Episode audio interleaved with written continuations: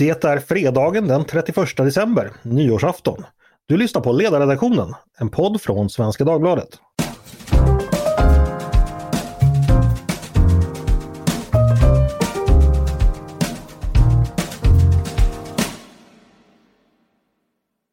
År 2021 är inne i sina sista skälvande timmar. Det nya året står redan i farstun, ivrigt flåsande med att få börja bjuda på sina överraskningar, sina sorger och förhoppningsvis ett och annat glädjeämne också. Men vi på ledarredaktionen eh, vill kort dröja kvar vid det som varit och hämta lite visdomar och tankar från det politiska år som nu är på väg att ta slut. Men självfallet också spana framåt på det som väntar. Jag heter Andreas Eriksson och det här är ledarredaktionens årskrönika. Med mig för att formulera eh, ovanstående målsättning har jag några av de bästa och finaste från redaktionen, nämligen Tove Livendal. Välkommen hit Tove! Tack så mycket! Du senast vi hade dig på tråden så satt du i ett nedsläckt och kallt hus på Gotland utan ström. Eh, hur gick det där egentligen? Eh, det gick bra. Min man kom tillbaka ifrån Visby och förklarade att säkringarna skulle vara 25 ampere och inte 16. Mm, se där. de ryker fort då. de, var, de, de på 16 var väldigt otillräckliga. Skönt att det löste sig. Eh, ja, hon har redan presenterat sig själv. Maria Ludvigsson, välkommen hit Maria. Ja, men tack så mycket. Jag kan allt om elinstallationer som man gör på landet. Ja, naturligtvis. Hur har din jul... långt med spik. Hur har din jul varit? Från... Jo, den har varit jättefin och det var eh, massa snö utanför och så var det jättekallt så man fick trixa lite med spiken där i proppskåpet. Mm. Så är det, det vet vi alla som är uppväxta utanför tullarna. Exakt. En som också är det är ju Rubodas Gösta Boman. Mattias Svensson, välkommen hit! Hallå! Du, eh, dags att summera träningsåret. Hur mycket sprunget har det blivit? Eh, ja, eh, det vet jag inte riktigt, men, eh, men mer än förra året tror jag. Eh, och eh, framförallt en väg tillbaka från eh, knäskador och två vadskador. Så eh, en, det, det, det, blir liksom en, en eh, inte lika många medelålders krämpor som var den ständiga följetongen under våren för minnesgoda lyssnare. Vad skönt. Och så för att eh, förfärdiga denna kvartett har vi med oss Malmfältens eh, Robert Nossik. Eh, Jesper Sandström, välkommen! tack, tack! Vilken hedervärd introduktion! Ja, det är inte så mycket konkurrens där uppe kanske så att jag vet inte hur. nej, i och för sig. I och för sig. Du... Just det, och allt är relativt. Där uppe är du Nossik. Eh, ja. Nej, men jag tänkte höra, eh, midvintern härskar förstås över Norrbotten. Eh, har ni firat vintersolståndet och att vi är på väg mot ljusare tider? Ja, det, det, har vi. Det gör jag alltid med, med stor emfas. Jag har ångest varje midsommar och stor glädje varje midvintersolstånd när det egentligen känns som att man är på väg åt rätt håll igen. Men eh, vi har ju det bra här i Luleå. Det är värre för dem där uppe i Kiruna. De får sitt första dagsljus på bra länge. Den första januari, då har de 19 minuter dagsljus.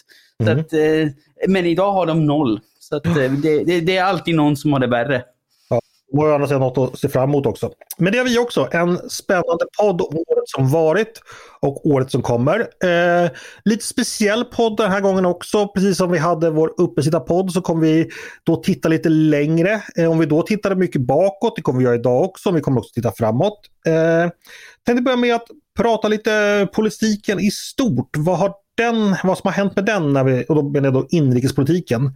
Det har ju varit ganska mycket saker som har skett Eh, Liberalerna har, har bytt sida. Eh, regeringen avgick och kom tillbaka.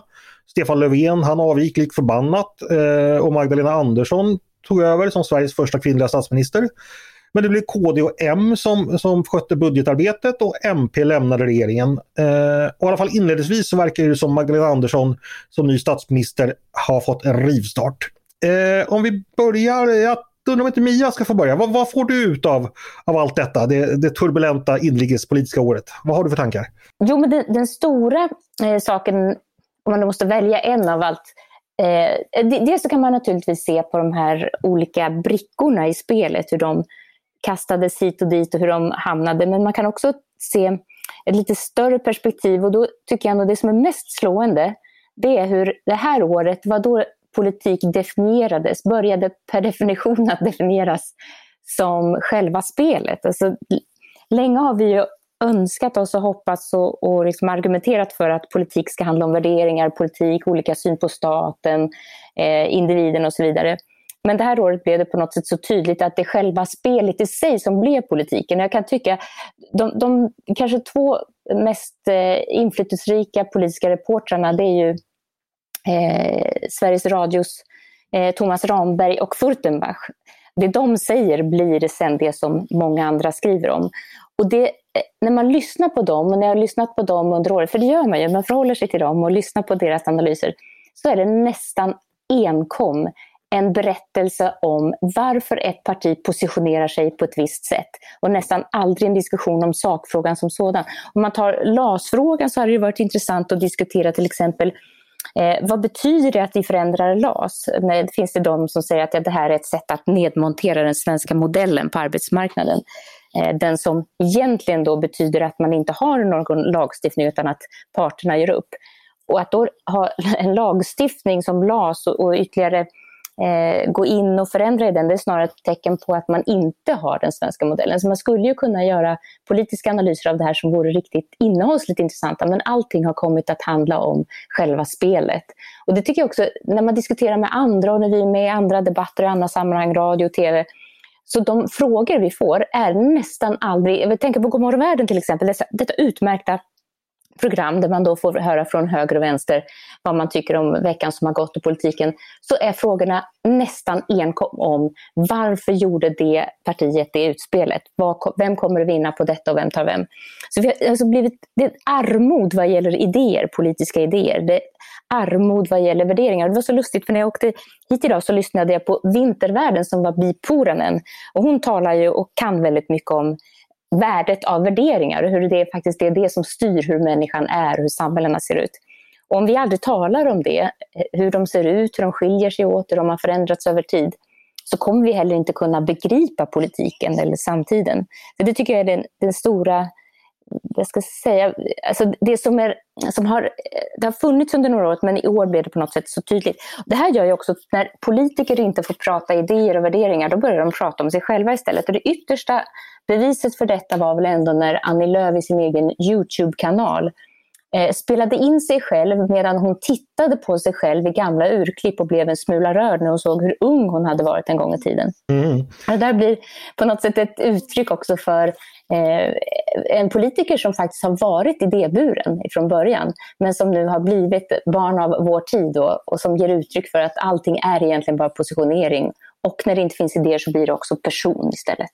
Okej, men, men, bara för att förstå din spaning helt och hållet. Är det här alltså någonting som du tycker har intensifierat just under 2021 eh, och blivit mer än det har varit tidigare? Ja, det har blivit ännu tjockare av det. Det kan ju ha med pandemin, pandemiåren att göra också, att man då började prata mindre politik. Man var, inledningsvis var man ju inte oense om någonting och alla skyllde, sa att vi står eniga i det här och, och det liksom fanns inte riktigt utrymme för att vara politiskt oense. Mm. Eh, men det är också ett sätt att om man ska sammanfatta året stort och inte bara gå till de här ryckiga spelen och de, de eh, vem som åkte ut, och, så är det på något sätt, tycker jag, det som, det man har det som blir tydligt är att politiken blir allt tråkigare därför att den blir allt mer idéfattig. Intressant spaning där Mia. Eh, jag tänkte så här spontant lite tvärtom. Jag tycker att många politiska sakfrågor har kommit tillbaks just under 2020 och 2021. Att vi idag diskuterar exempelvis energiförsörjning, skolan, mm försvar och sådär på en detaljnivå, på en saknivå som tidigare har saknats. Men det, det kan man såklart... Uh, jag menar, jag har också sett det du har sett men jag, jag tänker nästan att vi är på väg bort från det. Eh, vad ser ni andra? Ja, det Tove... hade ju varit, det hade varit skönt. Ja, det, vad ser ni andra? Tove exempelvis. Eh, har, har man gör rätt i att spelet nu har vunnit fullständigt över, över, över sakernas tillstånd så att säga? Eh, jag, jag, skulle ju då vilja ge er båda rätt. Inte för att jag nu har rollen av att försöka vara ordförande i redaktionen.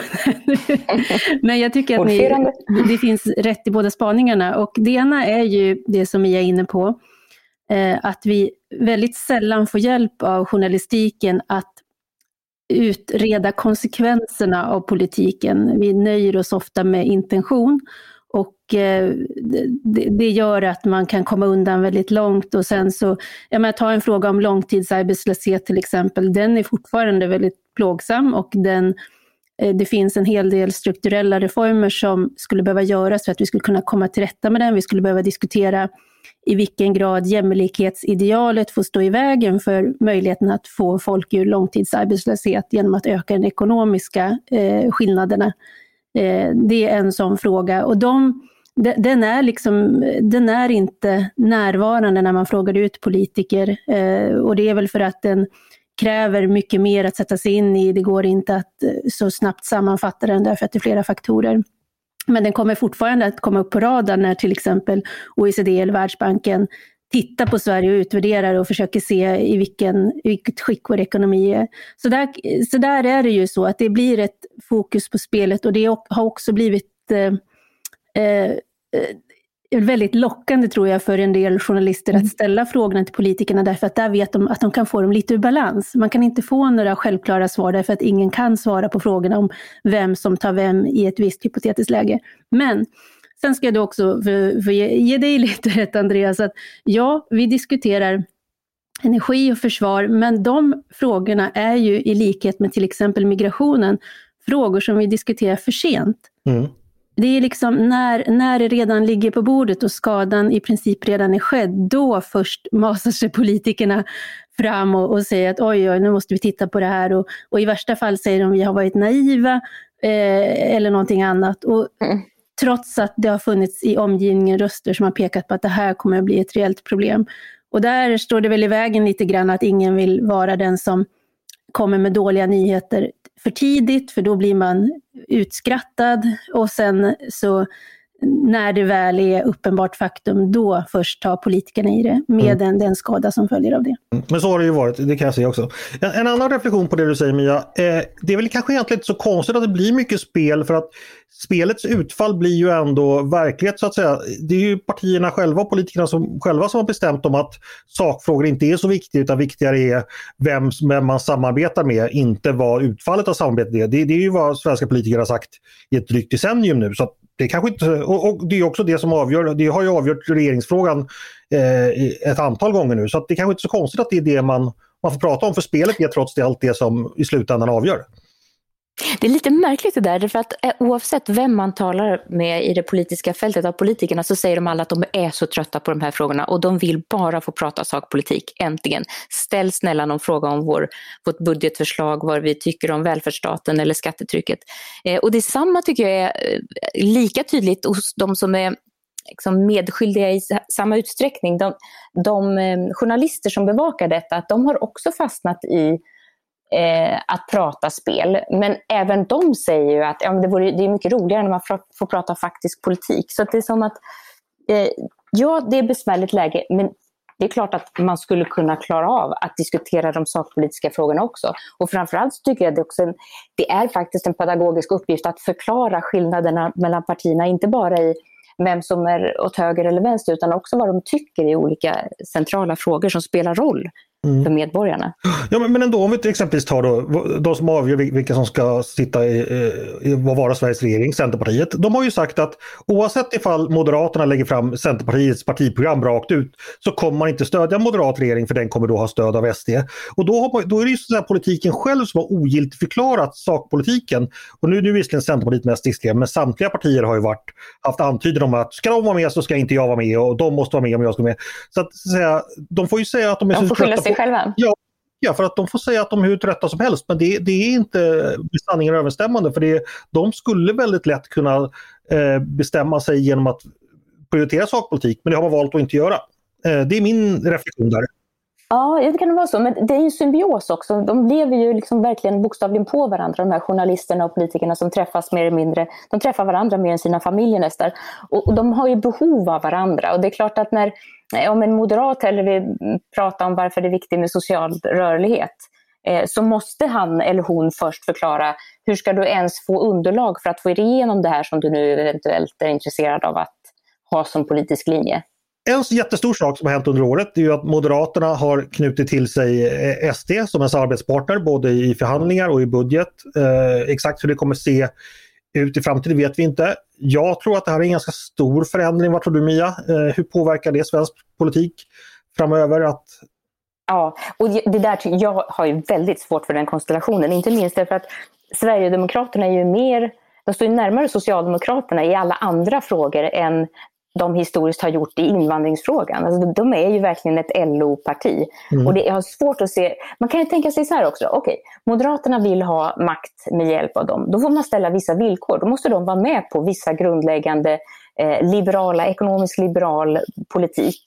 Kan de tänka sig det? Då handlar det till exempel om att sänka skatten för även höginkomsttagare. Det handlar om att eh, dra ner på vissa bidragssystem och allting detta. Det tror jag inte att man har, har säkrat. Det tror jag inte att man har diskuterat. För där är ju SD väldigt noggrann med att man vill hålla kvar. De, de är ju fortfarande LO-medlemmarnas eh, parti. Mm. Och de vill fortsätta tala till dem. Och de tycker ju så. De är ju socialdemokrater. Men Moderaterna har ju inte haft problem med att plocka bort de värsta högeridéerna tidigare. Det gjorde man ju under alliansåren. Det var inte så att man gick på med skattesänkningar mot höginkomsttagare under, under den perioden. Så att Moderaterna Nej, det var fel. De... Jo, jag menar, men rent ja, historiskt ja, ja. Så, har de, så är det väl egentligen inte så konstigt att man anpassar sig till den partner man har för tillfället. Men nej, det kan, alltså, återigen, för spelets skull så skulle man kunna säga om vi kan bli socialdemokrater eller centerpartister bara vi får regera. Men det kommer ju inte leda till den politik som man tycker är viktig. Och där blir det, för om Moderaterna säger att vi kan inte... De skulle nästan lika gärna kunna göra upp med Socialdemokraterna i sådana fall eftersom de, Socialdemokraterna och Sverigedemokraterna är väldigt lika i en stor del av den politiken som inte handlar om invandring. Mm. Fast nu kommer vi åter till det här spelet. Socialdemokraterna och Moderaterna skulle ju aldrig kunna göra upp för då försvinner ju oppositionen. Moderaterna är ju den enda oppositionen Eh, om, om inte en opposition formuleras runt Moderaterna så har ju Sverige ingen politisk opposition egentligen. Vad säger ni andra? Mattias exempelvis, eh, spel kontra idéer och sak. Är det någonting som du har funderat över? Nej, jag är mest väldigt glad att jag inte följer politiska kommentatorer. Jag har noterat att de i år har upptäckt att eh, Eh, att, att eh, statens växt har blivit populär. Eh, och det är ju att gratulera. Det, det skrev jag en historik om över 2000-talet för ett antal år sedan. Eh, men jag är inte bitter utan tittar framåt mot eh, valåret och, och där, där, blir det ju intressant att se de här nya koalitionerna och vilken, vilken politik de går fram med. Eh, det, det, är ju som Mia tar upp att, eh, att liksom vil, vilket reformunderlag kan man driva igenom med hjälp av Sverigedemokraterna? Och det är ju, det är ju ett test för, för Moderaternas regeringsduglighet men det är också ett test för Sverigedemokraterna. De har ju aldrig tidigare stått inför de avvägningar som faktiskt politik går ut på. Att, att liksom ställa alternativ mot varandra och att man inte bara kan, kan vara missnöjd med allting. Mm. Och också ta konsekvenserna av detta ska sägas.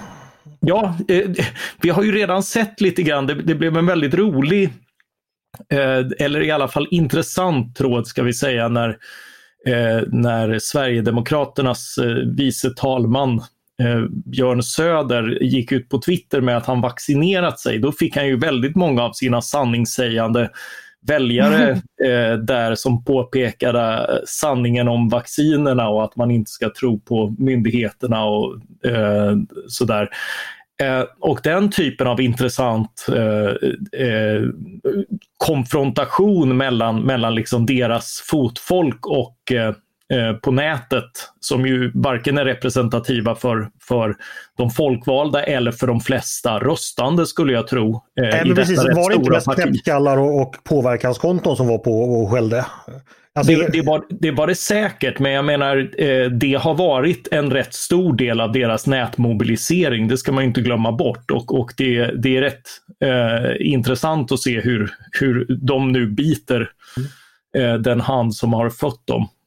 Eh, plocka upp en sak från det du säger där. Eh, du har ju skrivit en, eh, för en tid sedan, eh, jag tror det var 2015 eller 2016, den stora statens återkomst. Eh, det är väl någonting som minst sagt nu totalt dominerar debatten. Att alla lösningar finner man då i kollektiva, offentliga, eh, statliga eller alltså helt enkelt myndigheter. Det är ju en, en extrem skillnad jämfört med hur det såg ut på 90 och även i viss mån på 00-talet. Framförallt hos borgerligheten där det kunde komma, vi hade många borgerliga företrädare som sa att politiken skulle behöva retirera för vissa områden, att politiken inte har svaren här. Här måste människorna själva ha svaren. Idag så är pandemin, invandringen, brottsligheten, tryggheten men även saker som eh, mycket av liksom den, det som idag är offentlig service anses fortfarande självklart vara det kollektiva och det offentligas. Alltså den ideologiska förskjutningen eh, har väl liksom har den nått ända fram nu och kommer den börja vända igen? Vad, vad tror du Mattias? Du som, du som har funderat på, på detta länge. Uh, ja, alltså, alltså vi, vi, ser den ju sedan länge och, och, nu har till och med politiska kommentatorer upptäckt den och, och vissa akademiker. Uh, och uh, Eh, det är ju i, i princip att, att högern har slutat sig, intressera sig för ekonomi och vänstern har börjat intressera sig för ekonomi. Och jag tror tyvärr, eftersom det är två dåliga nyheter, att, att, att vi kommer se de trenderna fortsätta ett tag framöver. Men det börjar ju ackumuleras rätt många exempel på eh, på, på att den här politiken inte funkar särskilt bra och att, att statens växt inte har Eh, det blir på något sätt en e- extrem lektion under, under pandemin och eh, och vi ser en trötthet med restriktioner, vi ser att det inte riktigt funkar. Vi ser också Eh, vi har fått ett lysande exempel på hur globalisering faktiskt fungerar, för det är ju det som har räddat oss under pandemin. Vi har för, köpt förnödenheter och, och, medicinsk utrustning från Asien eh, och i gengäld kunnat exportera när, när eh, smittan dragit fram där och, och vaccinerna sprids från ett fåtal globala storföretag över hela världen. Och det är ju, det är ju succéer som eh, som blir allt svårare att blunda för och samtidigt är det rätt uppenbart att, att, att vad staten har att erbjuda är väldigt mycket restriktioner. Mm. Eh, och och det, det är inte så hippt eh, i, i förlängningen. Jo, nej men jag tänkte på det här med att vi nu har ändå väldigt tydligt lämnat bakom oss den här gamla modellen med ett stort starkt högerblock och ett stort starkt vänsterblock och att det liksom bara är en fråga om om det är sossar eller moderater som ska styra. Det har ju blivit en annan modell. Och jag tror ju att vi får bereda oss på att riksdagen kommer att bli viktigare. Och det gör ju då att eh, jag skulle avråda partierna från att ägna sig för mycket i sina överväganden åt just de här taktiska hänsynen. Att om vi slipar av den här kanten mot det här partiet så kan vi samarbeta lite enklare med varandra. Därför att för väljarna så blir spelets detaljer följer man inte med i. Och man utan frågan är ju vad röstar, vad röstar partierna på?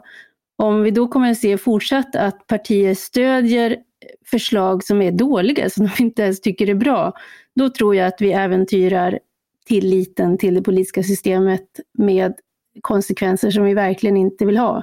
Så de är ju inne på en farlig väg nu när spelet verkligen får trumfa eh, inte bara enskilda sakfrågor utan också principerna som de här sakfrågorna står på. Eh, ett exempel var ju när Centerpartiet röstade igenom den här eh, modifierade gymnasielagen och uttalat sa att det här är inget bra förslag. Och då menar jag att då ska man heller inte lägga sin röst på det, därför att jag tror att det, det är mycket mer som står på spel, förutom just i det här fallet då ett antal väldigt utsatta individer som omfattades av lagen, men också själva tilltron till systemet. Så det skulle väl vara en förhoppning att man att vi kan se att partierna eh, i det här nya väldigt rörliga landskapet, de kommer att behöva kompromissa men att de ändå bottnar värderingsmässigt i det de väljer att stödja. Jesper, vad tror du? Eh, när kommer klockan eller pendeln slå tillbaka från det vi pratade om här? Ja, men alltså, jag, jag, tror att vi kommer in i väldigt mycket av en, en backlash-period. Dels backlash på det här området. Man, man, man kanske ser att ja, men staten som har växt lyck, lyckas inte leverera vad den lovar ut, utan det blir upp till någon annan att lösa. Men, men också kanske en bredare backlash på det område vi talat om tidigare. För som du sa, det, det börjar pratas mer om sakpolitik, det börjar pratas mer om som, vad staten faktiskt ska göra och inte göra. Och jag, jag tror att det är lite, alltså eh, politikerna är fortfarande kvar i det som har varit normalitet så länge. Att men vi måste ägna oss åt spelet, vi måste fokusera på vem som tar vem. Men det finns faktiskt en, en genuin trötthet på det. Man vill bort därifrån, man vill dis kunna diskutera vad som faktiskt ska göras i samhället. För, för jag tror att alla menar det de säger när de säger att de är less, men att, men att de samtidigt är så inrutade i det så att det tar ett tag att ta sig ur det. Mm. Det låter ju ändå lite förhoppningsfullt. Man kan väl parafrasera Jan Stenbeck här att till slut så kommer eh, sakernas tillstånd så att säga slå politiken och spelet. Mm. Ja, ja men alltså så, så, så, är det ju alltid. Verkligheten slår ju alltid politiken till sist. Och, och vi, vi, vi, kan tycka att det tar för lång tid och att det är frustrerande vi som, vi som sitter här mitt i det. Men, men eh, det, jag känner ändå någon slags förtröstan i att det brukar bli så. Just det. Eh, vi ska gå vidare för vi har lite andra saker jag tänkte vi skulle hinna prata om. Eh, så här på nyåret när vi så att säga höjer blicken så ska vi också förstås titta lite utanför eh, landets gränser eh, på vad som har skett ute i världen. Och det har ju varit eh, jättemycket saker. Pandemin har fortsatt dominera. Vi har samtidigt sett eh, ryska aggressioner. Vi har sett ett allt mer starkare och eh, auktoritärt Kina som, som bland annat har eh, gått på demokratirörelsen i Hongkong. Eh, dramatiska händelser runt om i världen. Eh, Mattias, jag tänkte be dig ta lid här faktiskt och välja någonting från så att säga, den breda paletten av utrikespolitik som, som du skulle vilja lyfta fram, som du tror är viktigt för vår förståelse av världen. Ja, det är ju just den här eh, auktoritära trenden eh, och, och hur, eh, alltså eh, den, den har ju gjort sig påmind och exploderat i samhällsdebatten i frågor som hur, hur hanterar demokratiska länder handel och utbyte med en aggressiv diktatur som Kina? Hur hanterar vi eh, eh, den typen av, eh, alltså de representerar ju också en, en hybrid i och med att de är så breda i sin produktion och i sin forskning också ekonomiskt framgångsrika, även om man ska påminna om att de eh, levnadsstandardsmässigt inte ligger speciellt mycket högre än Ryssland och klart under både Europa och, eh, och USA. Men de är ju i, eh, genom sin storlek som, som land en, en global spelare på ett helt annat sätt. Eh, och eh, den här trenden fångas ju av eh, Freedom of the World som Eh, den här tankesmedjan som konstaterar att 2020 blev eh, blev det femtonde året i rad där demokratin och dess eh, fri och rättigheter var på tillbakagång. Det är alltså en lång trend vi har haft, men den har ju accentuerats av utvecklingar i Kina och Ryssland som du säger på, eh, Eh, på sistone och det faktum att eh, Ungern till exempel, eh, en, ett medlemsland i EU, har, har lämnat de fria demokratiernas skara enligt den här eh, skattningen. Eh, och, och den här typen av, av utveckling har, har nu pågått i 15 år. Eh, jag tror att 2021 kommer bli det 16 Eh, och, eh, eh, och, och vi tar den mer, mer och mindre för, för given Eh, och, och ödesbunden. Och där ligger ju mycket av, eh, av problematiken också.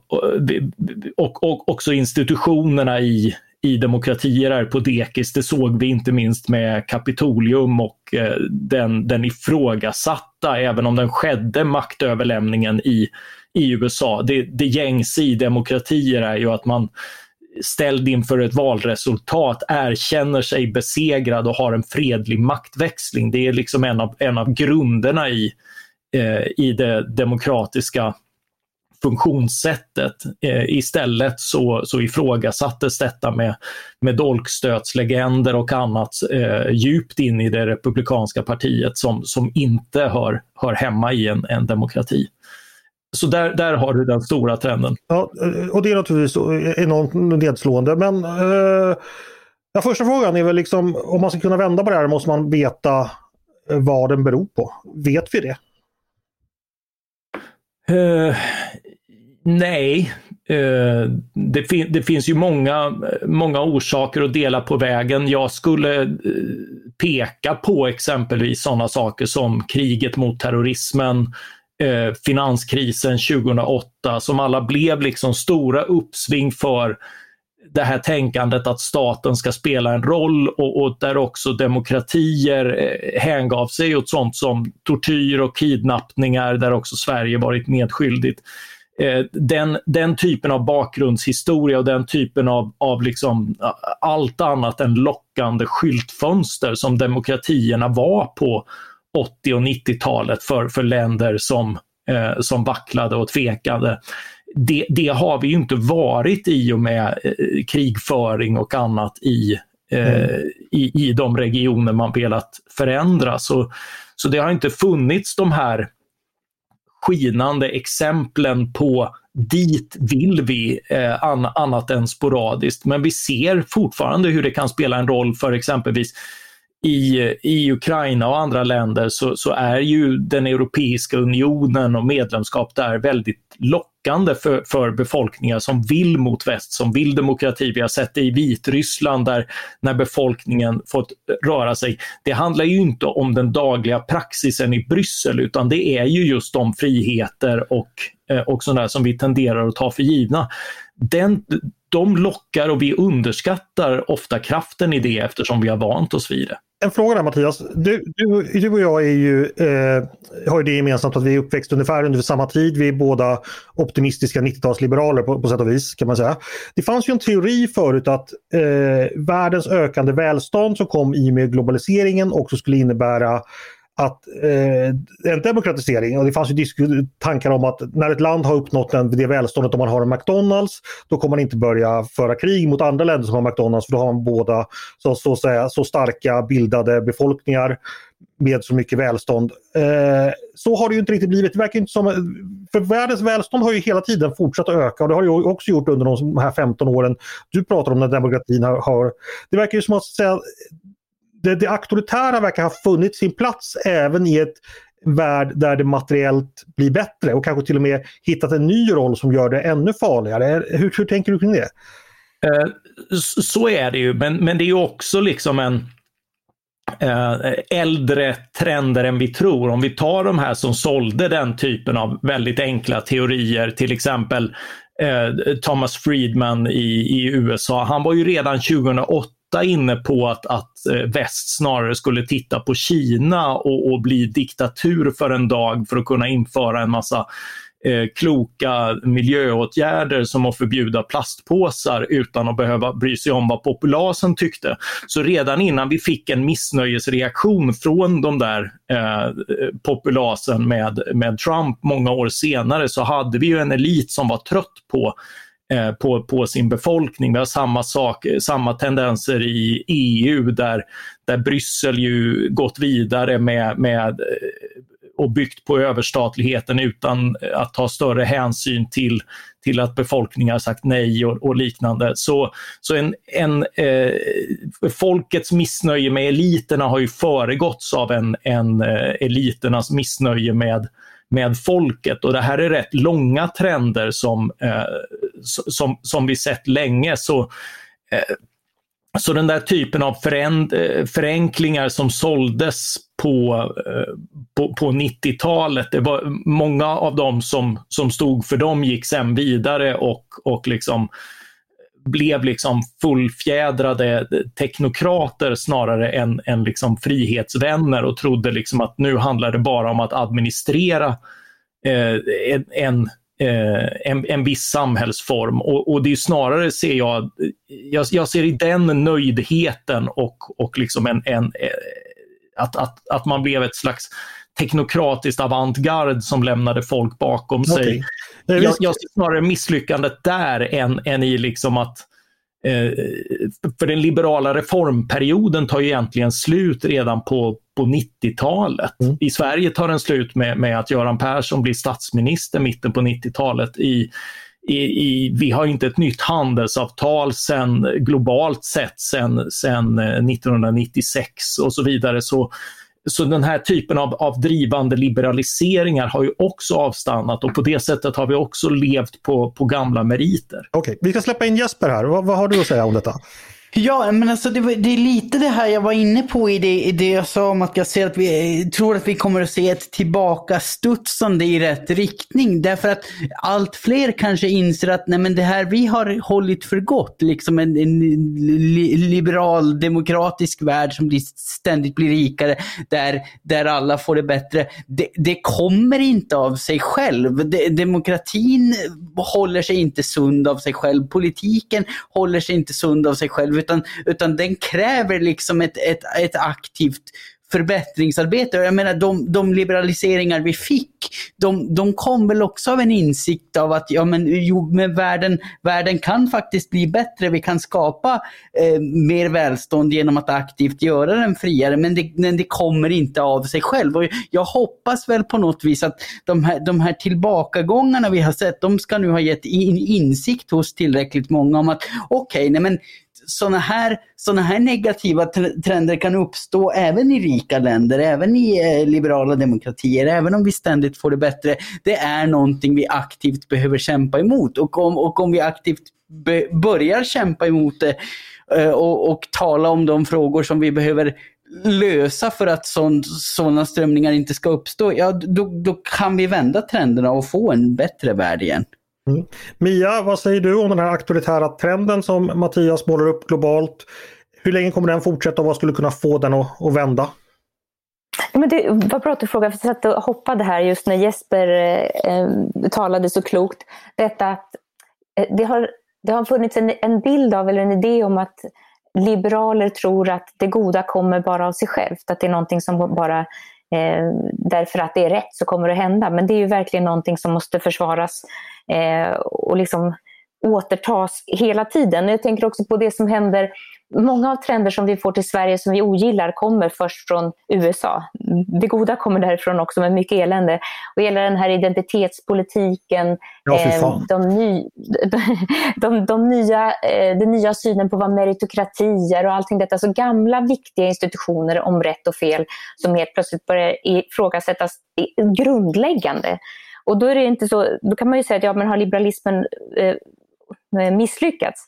Nej, det har den inte. Den kanske snarare så att det är delar av vänstern som gör sina framryckningar som, som har fått möjlighet att göra det, inte minst ifrån eh, olika universitet. Att det, liksom en, det, det, är inte det här med att världen alltid blir bättre, ja men det sker inte av sig självt. Man måste vinna det liberala slaget varje dag och inte minst gentemot det som, är, som har kommit från eh, amerikanska universitet, synsättet på eh, den fria viljan, på vad medborgarskap är och så vidare. Allting detta. Mm.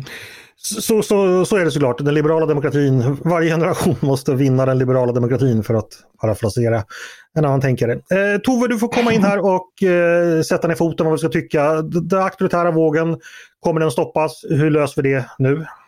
Nej, men jag tror att det, det ligger väldigt mycket i detta att det, det är många av de här fundamenten som vi har tagit för givna och tyckte har varit en god ordning och kan ju tillskriva den liberala demokratin eller vad man vill, men ändå goda institutioner som nu omprövar sitt sätt att tänka. Och jag tror att det gör ju att fler och fler känner att man kan inte vara trygg i det man, man trodde att man var trygg i. Veta liksom på vilka grunder eh, man kan avancera i samhället och Eh, att gamla dygder plötsligt inte gäller och att man råkar ha fel hudfärg eller någonting sånt. Det blir, liksom, eh, det blir en annan ordning och då tror jag också att det öppnas ett fält för att elda på oro och så inför det främmande som ju ändå utvecklingen av världen konstant innebär. Och därför har vi fått en väldigt stor tillbakablickande nostalgi, att man tittar mot det som man känner till och, och vet, vet någonting om. Eh, och det har gått att profitera på politiskt i många länder. Jag tror att eh, det är väl i och för sig för att göra den här distinktionen som Mia brukar vara duktig på att göra. Eh, ska jag berätta vad jag tror eller vad jag hoppas? Men i det här fallet så både tror och hoppas jag att det här är en fas som vi kommer att kunna ta oss ur. Det är möjligt att det måste bli värre innan det blir bättre därför att det tycks vara så att vi måste ibland köra saker och ting i botten för att riktigt se eh, och ompröva en felaktig väg innan vi kommer rätt. Men eh, jag, jag, tror inte mänskligheten tar slut jag tror jag, jag har också en eh, tillhör väl också de här eh, eh liberala optimisterna som ändå tror att människan lär sig av misstag och kommer att komma på en bättre väg. Så att, men eh, det, det, det är nog mycket turbulens kvar innan vi kan komma på bättre tankar och den identitetspolitiska vågen som tar sig in på alla möjliga håll, den är ju stark. Mm. Och den, den har ett så otroligt lockande budskap och det finns det finns så många som samverkar för att det där ska få fäste och det är, det är ju verkligen motsatsen till så, de principer som har byggt så mycket av framgångsrika samhällen. Så det där är, det är, svår, det är svårförståeligt men eh, Ja, fast ändå inte för som du säger, det finns många kockar som gärna smakar på den köttgrytan när den är klar. Ja, det är ju det är lockande. Det är liksom vuxna människor som söker en snuttefilt mm. när, det, när det blir otäckt. Ja, eh, det är också en jättebra konflikt för, för båda sidor i, i, den, i den, den fighten. Eh, jag tänkte så här bara för att eh, avsluta den här diskussionen lite i, duren då. just nu har ungefär 58% av jordens befolkning fått en första vaccindos. Det är ungefär det andelen svenskar som hade fått en vaccindos eh, i juli månad. Och Sverige räknas ju då, eh, trots att vi ofta tycker vi själva har problem, som ett av världens mer rikare och mer avancerade och välorganiserade länder. Så att man kan säga då att eh, det, världen hann ikapp Sverige så att säga, på mindre än ett halvår. Det är sällan som medicinska eller andra eh, sociala framsteg. Att det är så kort tid mellan vad medelsvensken upp, uppnår i liksom levnadsstandard och vad genomsnittsmänniskan uppnår. Men när det gäller vaccinationen så har vi tillsammans på, på jorden klarat av det. Det är väl lite hoppingivande ändå. Onekligen. Verkligen.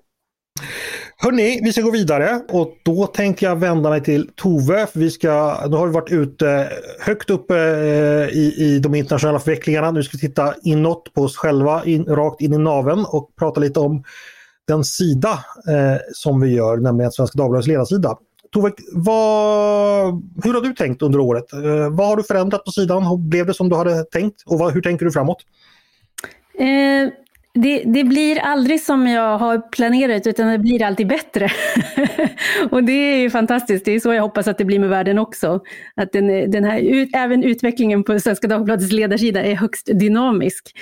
Eh, och eh, tidigare så berodde det på att vi var Sveriges mest fertila redaktion, så det var alltid någon som var hemma med barn och så kom det in vikarier som vitaliserade på sitt sätt och praktikanter och andra som förde in nya eh, frågor och perspektiv. Eh, nu hade vi ju en, eh, ska man säga, ta tack vare eh, hela Cirkus Bulletin så blev det ju en, en hyfsad rokad här på ledarsidan och ledarredaktionen så att vi har ju Eh, både Ivar Arpi och Lydia Wåhlsten lämnade och sen så kom eh, eh, Mattias och Peter in. Och så fick vi också en poddredaktör vid namn Andreas Eriksson. Så det har hänt väldigt mycket personellt. Och annars så kan man väl säga att eh, vid sidan av det så är ju uppdraget både evigt och ständigt eh, sökande att försöka bidra så gott vi kan med perspektiv, infall, eh, tunga argument, nyfikenhet och vetgirighet på olika frågor. Och det tycker jag att vi har levererat på även i år och det tycks även som att våra läsare och lyssnare eh, delar den uppfattningen. Mm. Vad väntar inför nästa år då? Det är ju valår eh, och som sådant kommer ju politiken stå än mer i centrum. Vad gör vi? Eh, vi håller på att planera. Det gör ju precis som partierna så sitter ju även vi i media i olika Eh, forum och planera hur vår valrörelse ska se ut. Och där kan vi väl faktiskt öppna upp och säga nu att ni lyssnare som har idéer och funderingar på ja, men det här skulle jag vilja att ni tittade på eller tog upp eller, mm, eller jag diskuterade. Det, nu är det rätt tid att komma in med sådana inspel därför att det, det är ju ändå på lyssnares och läsares villkor som ändå gör sakerna. Så att det, det, finns, eh, vi har en hel del planer men vi har inte satt färdigt allt vi kommer att göra. Utan vi, eh, och sen är det väl också, vilket jag tycker är viktigt att hålla i åtanke, att världen är fortfarande oändligt mycket större än det svenska valet.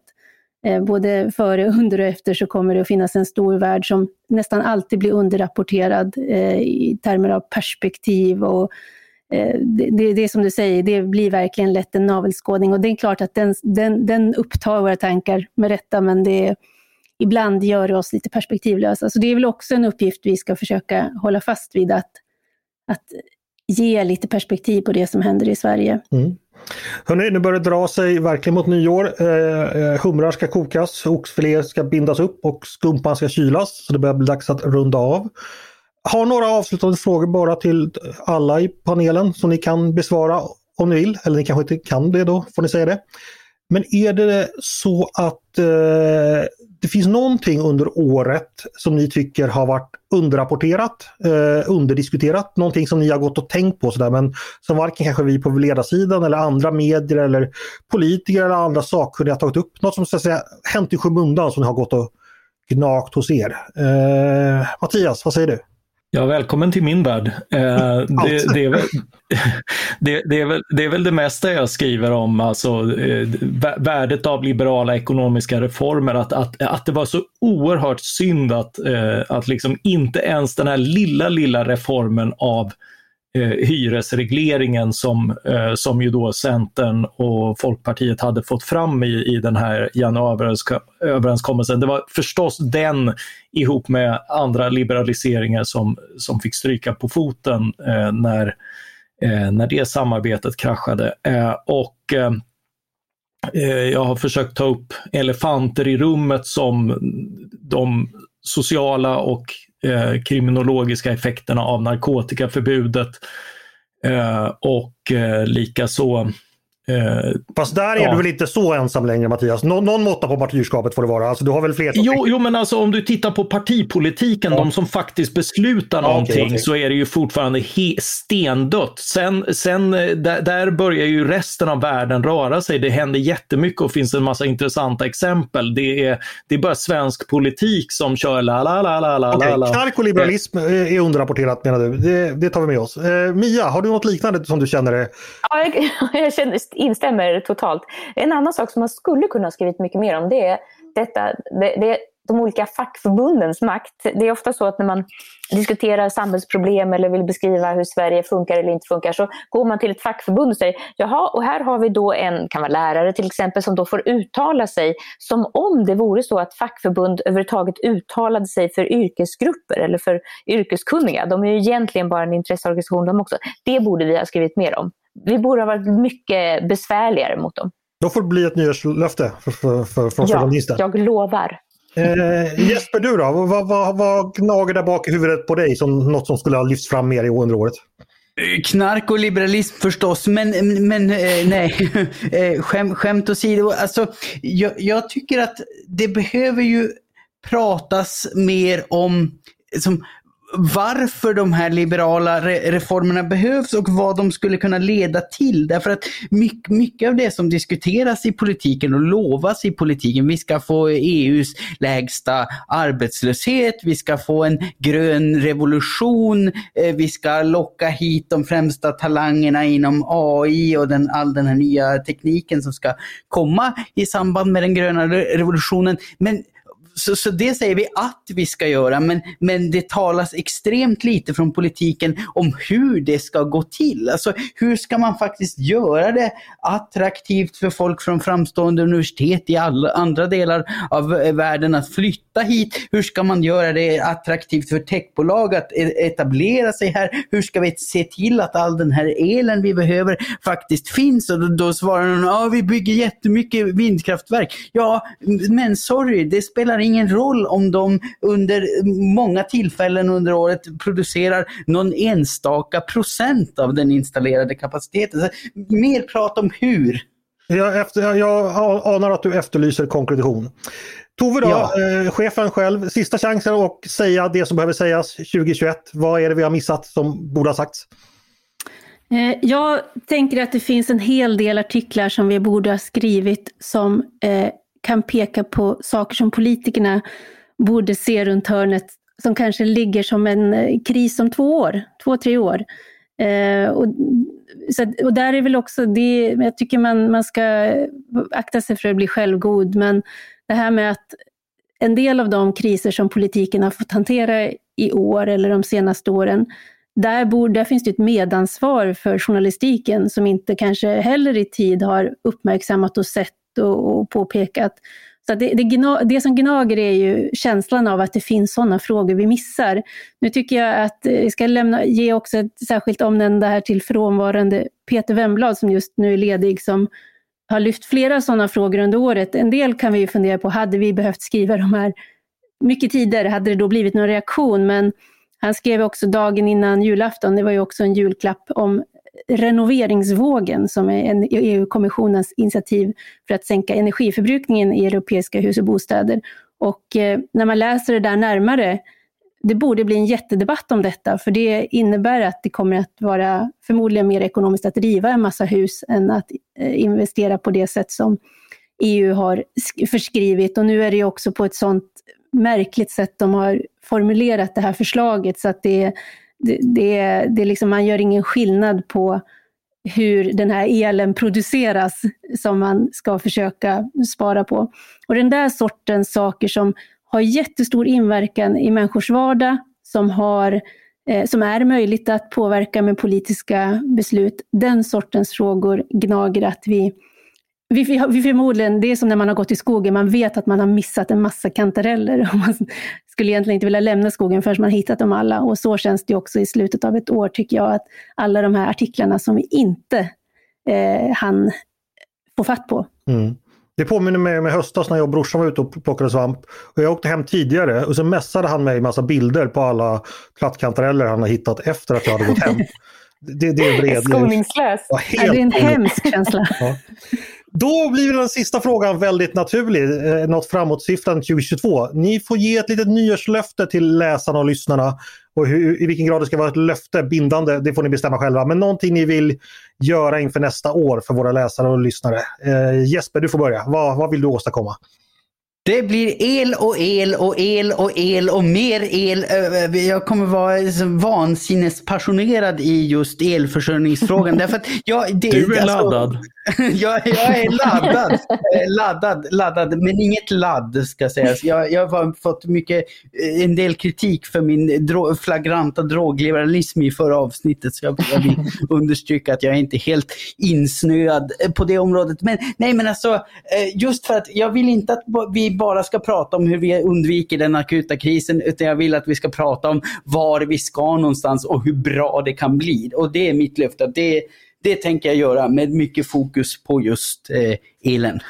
Vi ser med spänning fram emot hur du kommer lägga kraft på den här frågan det kom, och vilken effekt det kommer få. Eh, Mia då, vad, vad, vill du lova våra läsare och lyssnare?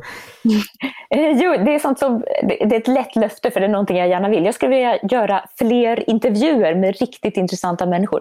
Mm, bra, bra där.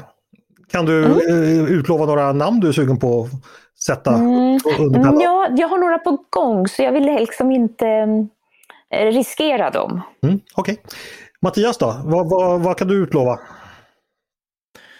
Ja, alltså det här året blev ju lite slitigt i och med att jag skrivit två böcker. Eh, den ena, Glädjedödarna, Eh, blev, blev liksom eh, bearbetad och kom ut och eh, den andra om klimatet kommer i mars, april någon gång.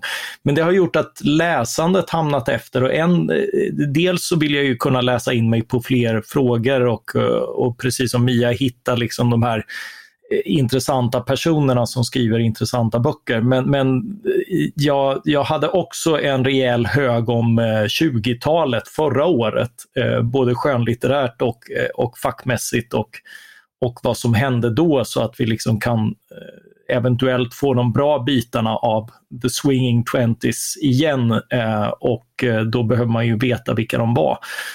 Kan du räkna bort det... hyperinflationen och sånt där? Det kanske inte vill ha. Ja, men det, vi är ju på väg mot det igen så, så det kan ju vara klokt att undvika eh, den typen av erfarenheter. Eh, och, eh, och det är ju den typen av, jag hade hoppats att, att eh, sånt hade färgat mina texter lite mer under året men jag hann bara halvvägs i den där högen.